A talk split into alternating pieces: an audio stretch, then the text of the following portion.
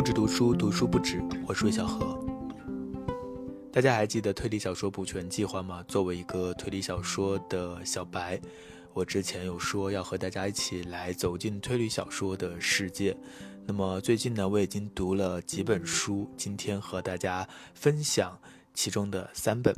呃，大家如果还没有听过之前的那一期的播客的话，可以去听一下，就可以知道这个计划是要干什么。呃，也欢迎大家和我一起来阅读这些推理小说。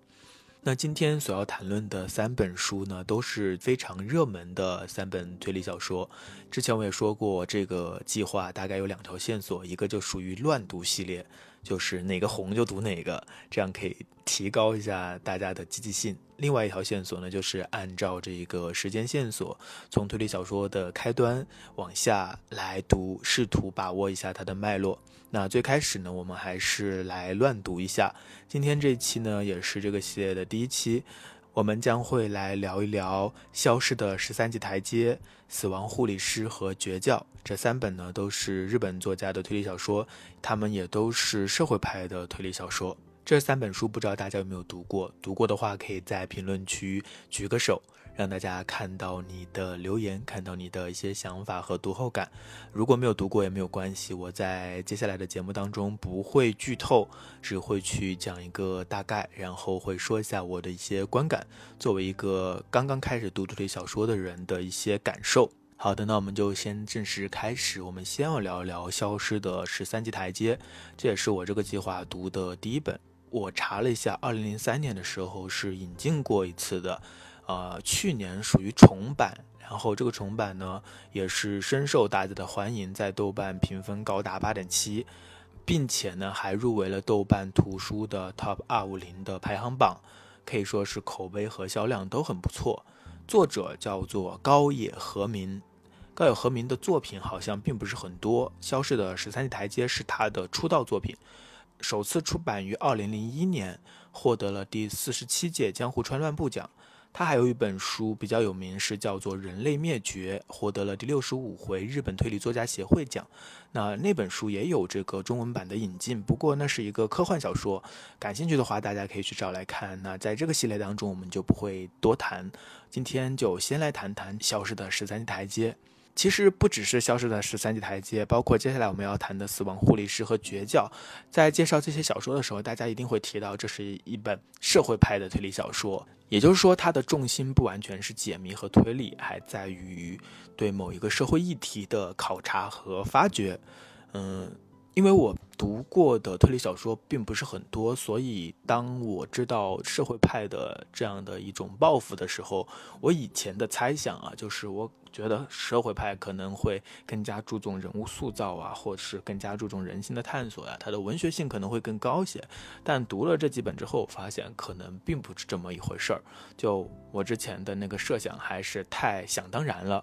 呃，下面呢，只是说一下我的一个印象吧，因为。毕竟读的还很少嘛，而且以后可能还会变化。就我觉得，就我读到的这三本而言来说的话，呃，社会派的推理小说，它也并没有说把重心放在人物之上，在这里，人物依然是一个功能属性非常强的一个工具。呃，在这些小说当中，他们并不仅仅是要完成一个谜题，而且还要承担一个社会议题的任务。所以，这些小说当中的人物，并不是特别自足的人物，而是而更像是作者为了传达某一种理念，呃，举一个例子，然后这个人物就像这个例子中的人物一样，所以他们并不是那么的自足。这是我在读完这几本书之后，仍然感到不太满足的地方。就作者显然是想要通过推理小说来讨论问题，读起来也是很畅快的，但是很多地方还是非常的直给啊。我不知道这算不算作缺点，还是说这是社会派推理小说的一个定式？可能我目前的一个就是评价体系还没有调整过来。那这一点呢，容我以后看了更多的时候再做判断。那就先放在这里，欢迎大家来分享一下大家的看法。那如果你还没有读过《消失的十三级台阶》，想要听听我的看法，这本书值不值得读呢？那接下来我们先来介绍一下这本书讲了一个怎样的故事吧。呃，梳理一下时间线啊，放心，这个地方没有剧透。这个故事呢，其实是讲的一个关于。呃刑罚，关于死刑的这样的一个议题。大概的时间线从一九七三年开始。一九七三年呢，这一年我们的主人公他叫做三上纯一出生了。他的家庭成员有父母，还有一个弟弟。那这一年呢，还有另外一位主人公叫做南乡正二，他十九岁，考上了这个教管所的工作，成为了狱警。接下来这一年很关键，是一九九一年的八月二十九号。这一年，三上纯一十七岁，他在上高三暑假的时候，他和女朋友瞒着家里人跑到东京去玩，没有按时回家。后来家人知道，在八月二十九号这一天，纯一和女朋友在千叶县以南五十公里的中凑郡被警察辅导了。但是为什么被辅导？这个小说的前面是没有讲的。同时，也是在八月二十九号这一天啊，中凑郡还发生了一起杀人事件，也是这本书当中的一个核心事件。一个退休教师和他的妻子被杀死在了家中。警方很快就锁定了凶手，因为在犯罪现场不远的地方有一个年轻人骑摩托车出了车祸，然后警察发现这个出了车祸的年轻人的背包里就有这个死亡了的老师的这个身份证啊、银行卡这些东西。这个年轻人叫做树原亮，因为这个证据非常的充分，所以这个树原亮就被判了死刑。但是呢，他没有承认自己犯罪，因为他说他骑摩托车那段时间出了车祸，所以那段时间的记忆全部都忘掉了，什么都不记得了。所以呢，这个案子呢就成为了一个虽然这个凶手没有承认，但是依然被判刑了的这样的一个案子。然后时间就到了一九九九年，这个时候纯一已经成年了，他在父亲的一个小作坊当中帮忙。有一天呢，他在东京车站附近的一个餐馆里面失手杀死了一个叫佐村公介的一个二十多岁的客人。据店里的证人证词，是这个佐村先挑衅纯一，才导致他们两个打了起来。最后是纯一失手推了这个佐村一把，佐村摔倒了，摔到了头部，才导致最后的死亡。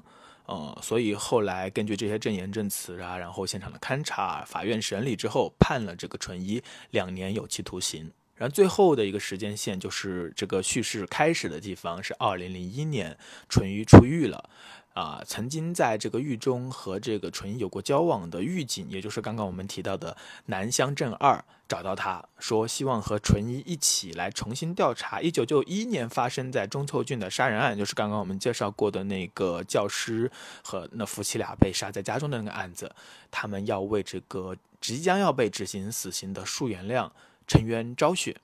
那么这就是这个小说当中的一个基本的时间节点，呃，很多的一些信息其实在慢慢的叙事当中介绍出来的。当然，我刚刚提到的这些时间线和这些主要的节点呢，呃，大概你读小说几页之后就会。大家都会发现的，所以他并没有特别深入这个线索。这个线索主要是以南乡和纯一去中凑郡调查当年的杀人案展开的，所以刚刚讲的这个只是一个引子，并没有真的开始。但是他提出了一个问题，就是这本小说的一个核心的悬念：树原亮真的是被冤枉的吗？如果是的话，真凶是谁呢？啊，有了这个悬念，这个小说才有意思嘛。正是因为这个悬念，才会吸引我们一直读下去。不过，我们大概应该已经发现了，就算是我刚刚的一个简单的介绍，大家应该已经发现了，有一个巧合，在一九九一年杀人案发生的当天，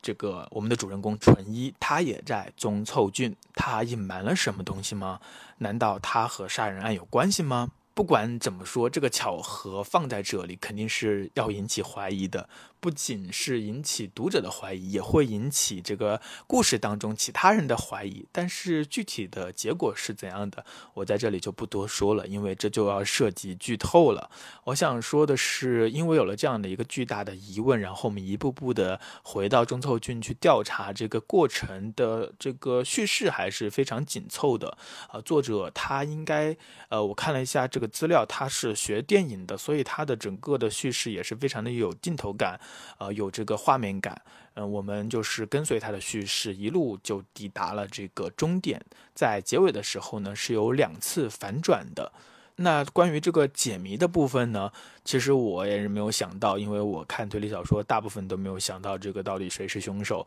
不过也有人说这个节目的部分有些薄弱，或者说有些牵强。抽出来看的话，会觉得确实好像稍微有一些牵强。但是呢，由于这个叙事是非常成熟的，它在最后的阶段，它的叙事感是加速的，所以你被裹挟在这个叙事的节奏当中的时候，是没有那么容易抽身去思考这些问题的。呃，如果你能够被它带入的话，这个整体的阅读感受还是很好的，并不会在阅读的当下有一些抽离感。所以整体我觉得还是非常可读的。他的这个小说的议题方面，讨论死刑的或者是刑法的这方面也是蛮有深度的，很多地方还是值得深思的，所以我也会推荐，如果大家感兴趣的话，可以去看一下。那么这本小说它的核心议题还是要来聊一下，就是关于死刑或者说关于刑法的思考。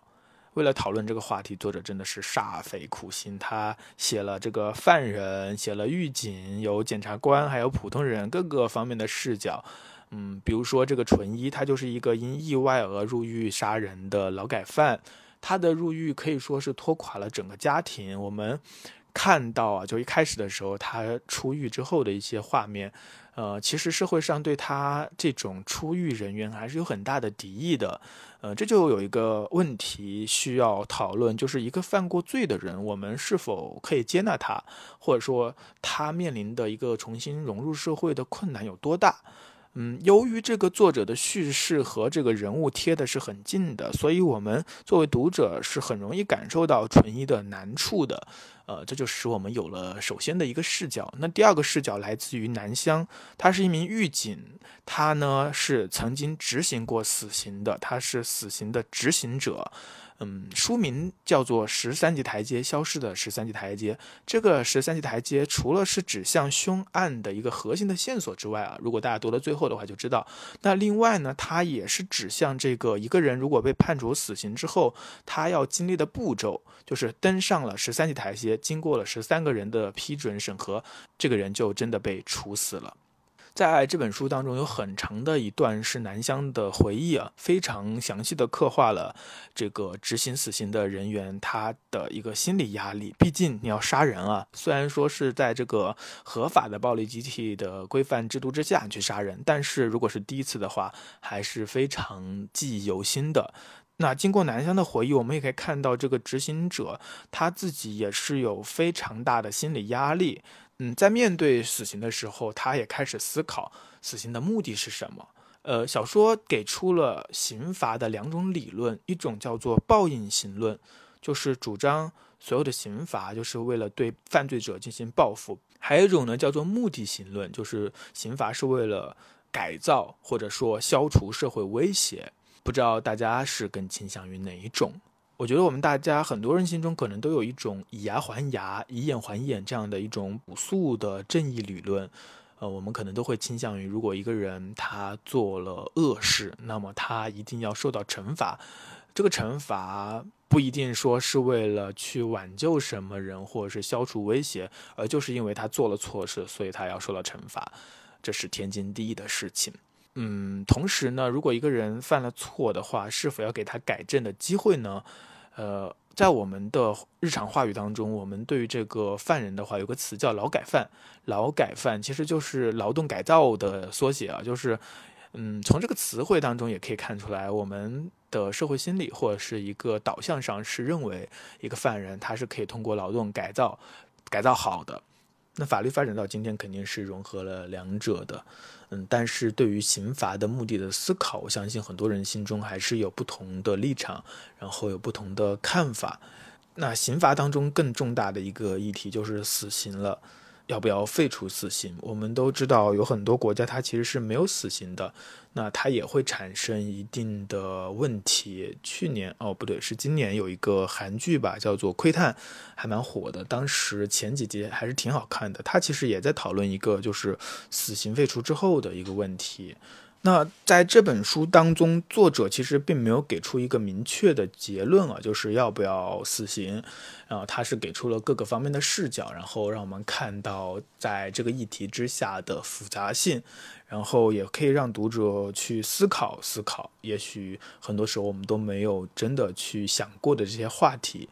呃，但是隐隐约约还是可以感觉到作者还是比较倾向于死刑的。至少死刑是一个应该存在的东西，而不应该完全取消。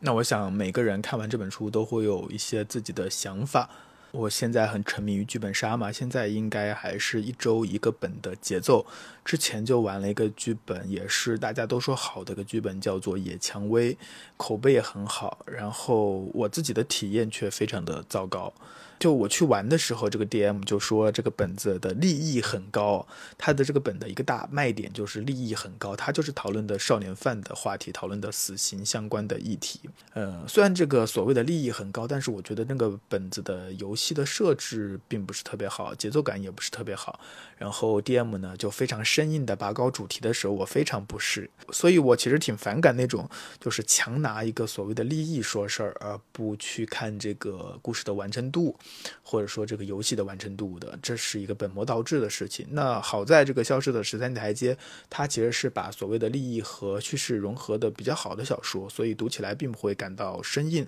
而是能够一气呵成的读下去。我觉得这是至少是一个通俗小说一个最最最低的一个要求。如果你达到这个之上，你再去有一些社会议题的切入啊，可能会更好一些。嗯，所以消失的十三台阶，我自己的阅读感受还是挺好的。啊，如果大家感兴趣，没有读的话，也可以去读一下。那下面第二本和第三本呢，是同一个作者的书，叫叶真中显。他的这两本书分别是《死亡护理师》和《绝教》。那《绝教》可能大家更熟悉啊，因为它是去年非常火的一本书，在豆瓣上有两万多人评分，评分也是高达八点七，好像。呃，但是《死亡护理师》呢，其实也是去年出版的，但是只有一千多人评价，呃，评分也没有那么高，就他们两个的这个声量上是差了一个级数的。但其实这个《死亡护理师》呢，是叶真中显的处女作，它是出版于二零一三年，可以说这个作者是非常新的一个作者，就获得了这个第十六届日本神秘文学大奖新人奖。评委临时行人说，这本《死亡护理师》是毫无夸张的杰作。当然，一般的这种圈子当中的评语呢，都不能太轻信啊，因为大家都会说的很夸张。我发现一点就是，如果你要去评价一本书，或者是嗯夸奖一本书的时候，一定要说的特别夸张，好像才够分量。我发现那些作者，就如果你经常看一些。这个不管是名著也好，还是一些小说作品也好，很多那些大作家，他们夸一本书的时候，那个夸张程度简直就是恨不得所有的赞美之词都加在这本书上。所以大家听听就好，听多了之后就会发现，嗯，还是还是要看作品，我们还是要看，相信自己的感受。那这本《死亡护理师》它到底怎么样呢？他写的是一个怎样的故事呢？我们来看一下。刚刚消失的十三级台阶是关于死刑的嘛？呃，关于刑法的。那这个死亡护理师呢，就是关注的是老后护理的话题。它也是一个呃非常真实的，然后非常严峻的一个日本现实存在的社会议题。采用的是一个多线叙事，通过不同人物的故事，然后勾勒出了整个事件，有点像一些美剧的做法。那首先的一个人物呢，叫做大有秀树，嗯，他是一名检察官，他在书中担当了侦探的任务。其次呢，是一个叫做羽田洋子的女性，她是一个单身母亲，她在书中是一个比较重要的当事人之一。作者通过她的故事，就带领我们读者走进了那种被老龄化呀、看护制度所挤压的生活现场。呃，上海译文。的译文纪实系列其实出版了好多关于日本的社会议题的非虚构作品，像老后破产啊、老后两代破产啊，就是有很多的真实故事，就和这个羽田洋子的故事非常的相像。羽田洋子她三十八岁的时候因为家庭暴力离婚了，然后她就带着她的儿子回到了娘家。那个时候她的妈妈七十一岁，还有退休金，也可以照顾小孩。虽然日子并不是很富裕吧，但是也还算安稳。但是三年前，他的母亲突然摔倒骨折了，然后近乎瘫痪，就没有办法行动，没有办法自己做事儿，所以独居在家里。这个杨子呢，每天还要照顾孩子，还要照顾母亲，就非常的累。然后这个母亲呢又不能动，所以他们两个人之间呢就有了隔阂，然后每个人都很委屈，杨子也非常的痛苦。后来他的母亲还得了失智症，就记不起他是谁了。他每一天出去上班之前，还要把他的母亲绑在床上再出去工作。书里有句话写的也是非常的让人难过，他写的是母亲被紧紧束缚在床上，仿佛一只被制成标本的昆虫，就非常的非常的害人。到了这个地步，母亲几乎就成了杨子不堪忍受的重负。他本来是以为日本的长寿是件好事，日本人都活得很长。但是现在他会发现这是一个误解，因为，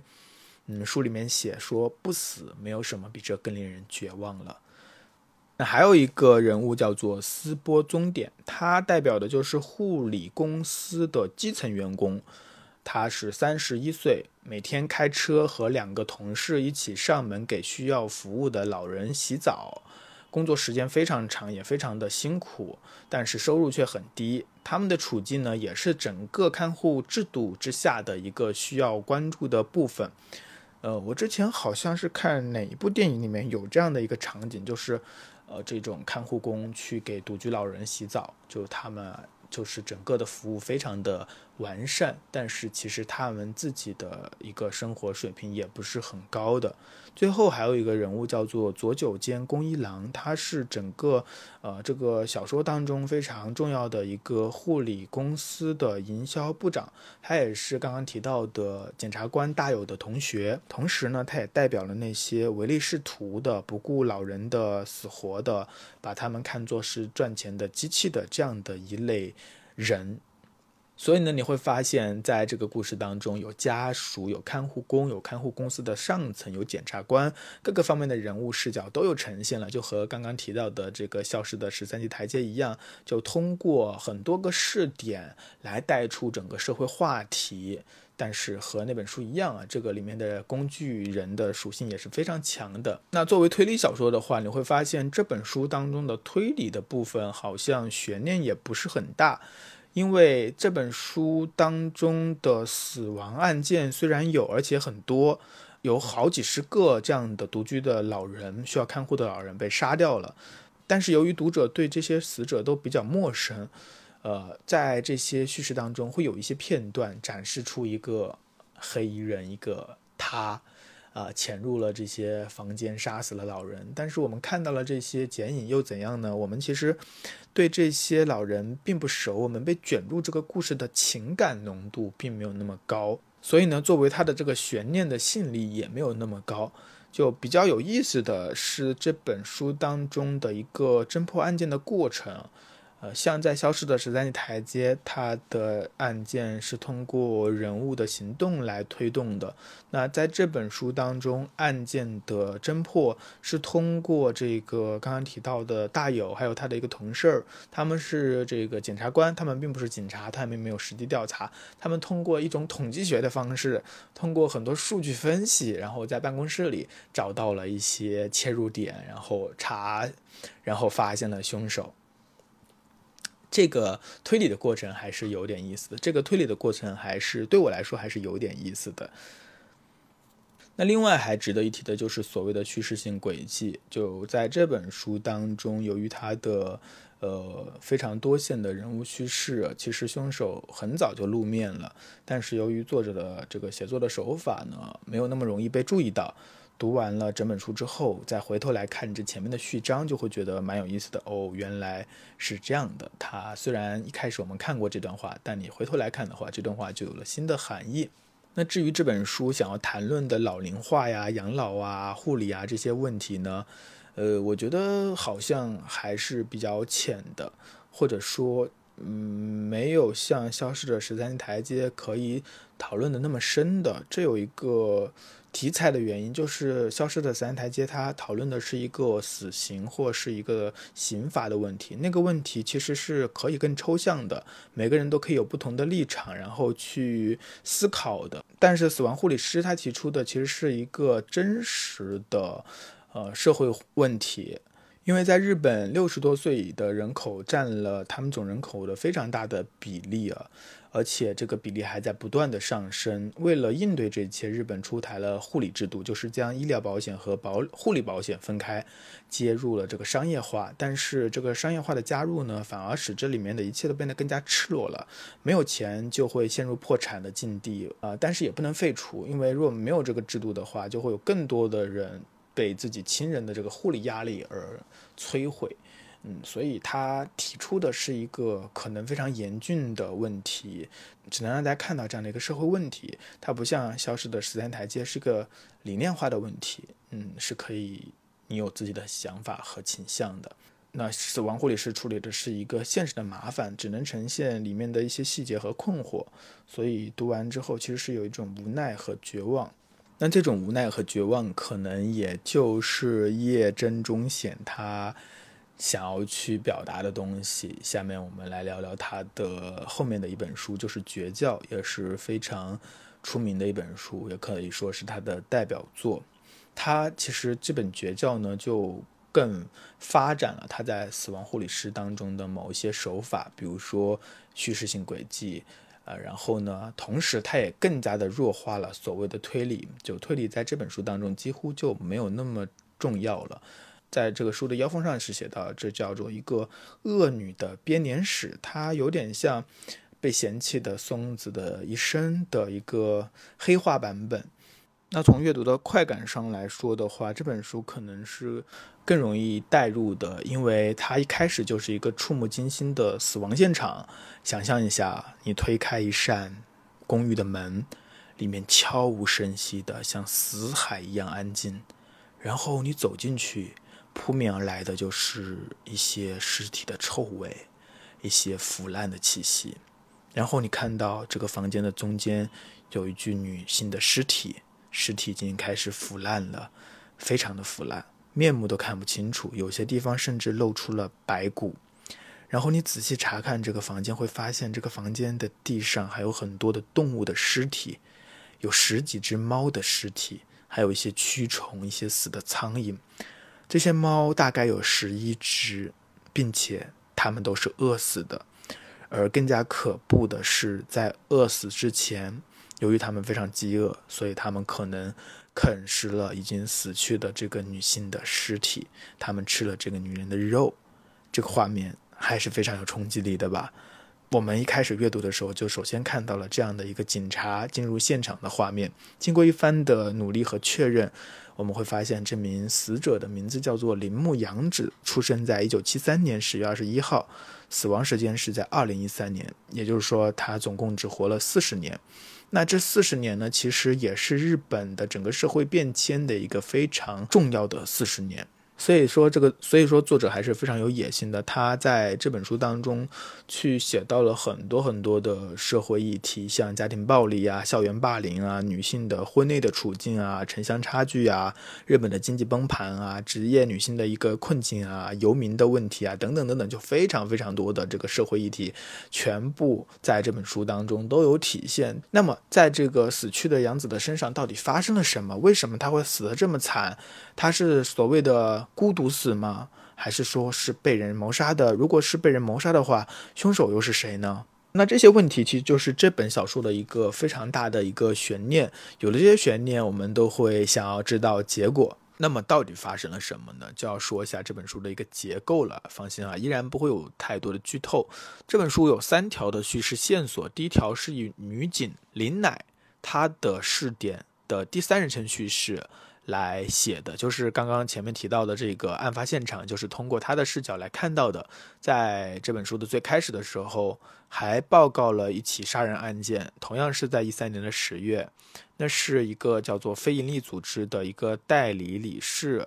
一个五十多岁的男性死在了家中，身上被刺了二十多刀，当场死亡，就是一个这样的事情。非常短的一个简报式的介绍。那第二条线索呢，就是这个死亡案件的相关证词构成的一个叙事碎片，在每一个林乃的第三视角的章节之后呢，都会贴上一段这样的证词。一开始的时候，我们。都不晓得这些证词是有什么意思，但是慢慢的读到后面就会发现，它其实是和整个的主要的叙事是能够串联在一起的。它就像不同的一些河流，最后会同样的汇到一个主干道当中去。第三条叙事线索就是铃木洋子的第二层叙事。是从铃木洋子的出生开始讲起的。第二人称叙事其实是挺少用的一种叙事方式，就是你怎样怎样，你怎样怎样。那这也有一个非常有趣的感觉，就是读到这个时候的话，你就会觉得自己就是铃木洋子，所以这个代入感还是很强的。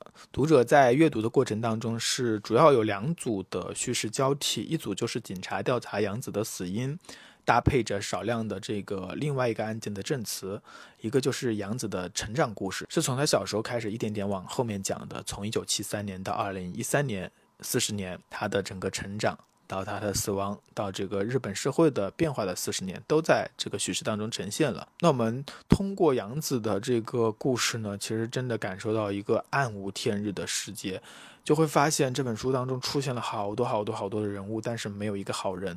唯一的无辜者可能就是早早自杀的杨子的弟弟。除了他之外，几乎就没有一个好人。包括杨子本身，他也并不是，呃，就是非常无辜。他其实就像这个腰封上说的一个恶女的编年史嘛。她有自己非常无奈的地方，也有自己呃陷下去的一些地方。那关于她。到底遇到了什么样的事情？其实，呃，就是具体的情节，我就不太过多的去透露。我自己阅读感受最好的一段是这个杨子他，呃，进入保险行业的那一段。就相比于之前之后，我都会感觉那一段会更加的扎实，有更多的细节。然后那一段也确实是他人生道路的一个比较重要的转折点，读起来还是非常的五味杂陈的，就好像他从小到大就没有被。所谓的温柔相待过，总是遇到一个又一个的嗯人渣，然后呢，总是一次又一次的落入这个苦海。我相信很多的读者在读这本书的时候都会有很强的代入感。因为他所讨论的很多女性的一个处境问题，并不仅仅是局限在日本的，可能在中国，在家庭内部，在职场上，很多的话题其实是共通的，所以呢，应该也会有很大的共鸣。不过呢，我稍稍还是觉得这本书呢，依然还是有刚刚前面最早的时候提到的一些问题，就是它的社会议题还是往主人公的这个故事里面套，读起来的感觉有点像八二年生的金智英。那本书是韩国的一个女性的成长史。它也是一个女性处境、女性经验，读起来是蛮流水账形式的。就我还是会觉得是社会性大于文学性。那这本《绝教》好像也很相似。不过呢，《绝教》它毕竟是一个推理小说，除了这个案件的解谜之外呢，我非常感兴趣的，或者说我觉得这本书让我觉得能够积极赞赏的一个地方，就是它的一个核心设置，就是它的叙事的视角。刚刚已经提到了，我们读杨子的故事是第二人称叙事的，这个东西还蛮惊艳的。因为我上一次看到这么大段的第二人称叙事，还是黄锦树的《雨》。那第二人称不仅可以拉近读者和主人公的距离，在这本书当中还起到了非常非常关键的作用，几乎是结尾的那一部分阅读快感的主要的一个来源。就读这本书，我也是读得很快的。虽然它还蛮厚的，但是非常的好读。一个非常大的兴奋点就是这个人称设置，大家读的时候就可以注意一下这个叙事者。就我们常说，这个叙事者并不等于作者。这本小说就是一个非常直观的例子，在《死亡护理师》当中，其实叶真中显就已经在玩这个呃叙事视角的问题了，但是在《绝教》当中会更加的惊艳吧，因为它铺垫了很久，呃，这个人物的成长也非常的具体，这个情感的浓度也比较强，所以呢是弥补上了这个《死亡护理师》我们和这个人物共情方面的一些问题的。那《绝教》这本书的推理呢，就非常的弱了，它没有太多的谜团。虽然有一个警察，但警察几乎都没有太多的破案，就是给出线索，然后来调剂一下叙事的节奏感。呃，也没有一个所谓的读者的代理人来进行解谜，谜底最后是由叙事者直接讲出来的。所以，可能比较喜欢硬核推理的那些读者会觉得这本书的推理部分可能没有那么强吧。但是，作为一本悬疑小说，至少可以说它还是很不错的。而且非常神奇，就是我一向是猜不到凶手的人，这一次呢，在阅读到开始到中段的时候，就大概猜到了这个呃小说的一个结尾的走向。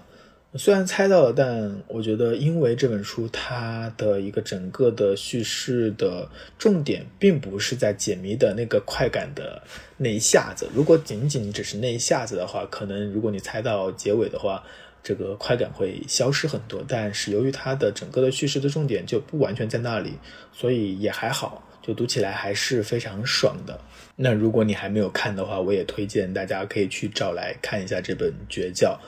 在这里呢，我也想和大家讨论一个问题：如果你读过很多的社会派推理的话，不知道，嗯，我不知道，因为我还没有读太多。就是社会派推理是不是都是这种比较符号式的社会议题的表述呢？它，呃，会不会有更加细腻的处理？就我读到这三本，其实都评分很高的，但是在我看来，他们的这些处理还是比较符号化、比较工具化的。当然，这是我现在的一个看法，也许是我奢求了，或者是我本身的这一个呃期望就不太对。那欢迎大家和我一起讨论，或者推荐一些你觉得更加好的社会派的推理小说。那我们的这个推理小说补全计划的第一期就到这里结束了。其实呢，这三本书我是在公众号当中是每周一本这样子来写的。然后也已经录了视频，大家如果想看的话，可以去其他的平台看到文字版和视频版的分享。那在下一期当中呢，我们会回到推理小说的最开始的源头，我们会去看一看推理小说的祖师爷，或者说这个鼻祖，嗯，或者是这个起源爱伦坡，看一看他的那五篇被大家公认的推理小说到底写的如何。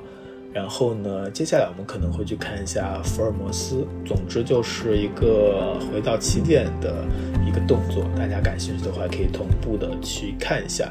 那么这一期的节目就到这里结束了，希望大家周末愉快，我们下周五再见。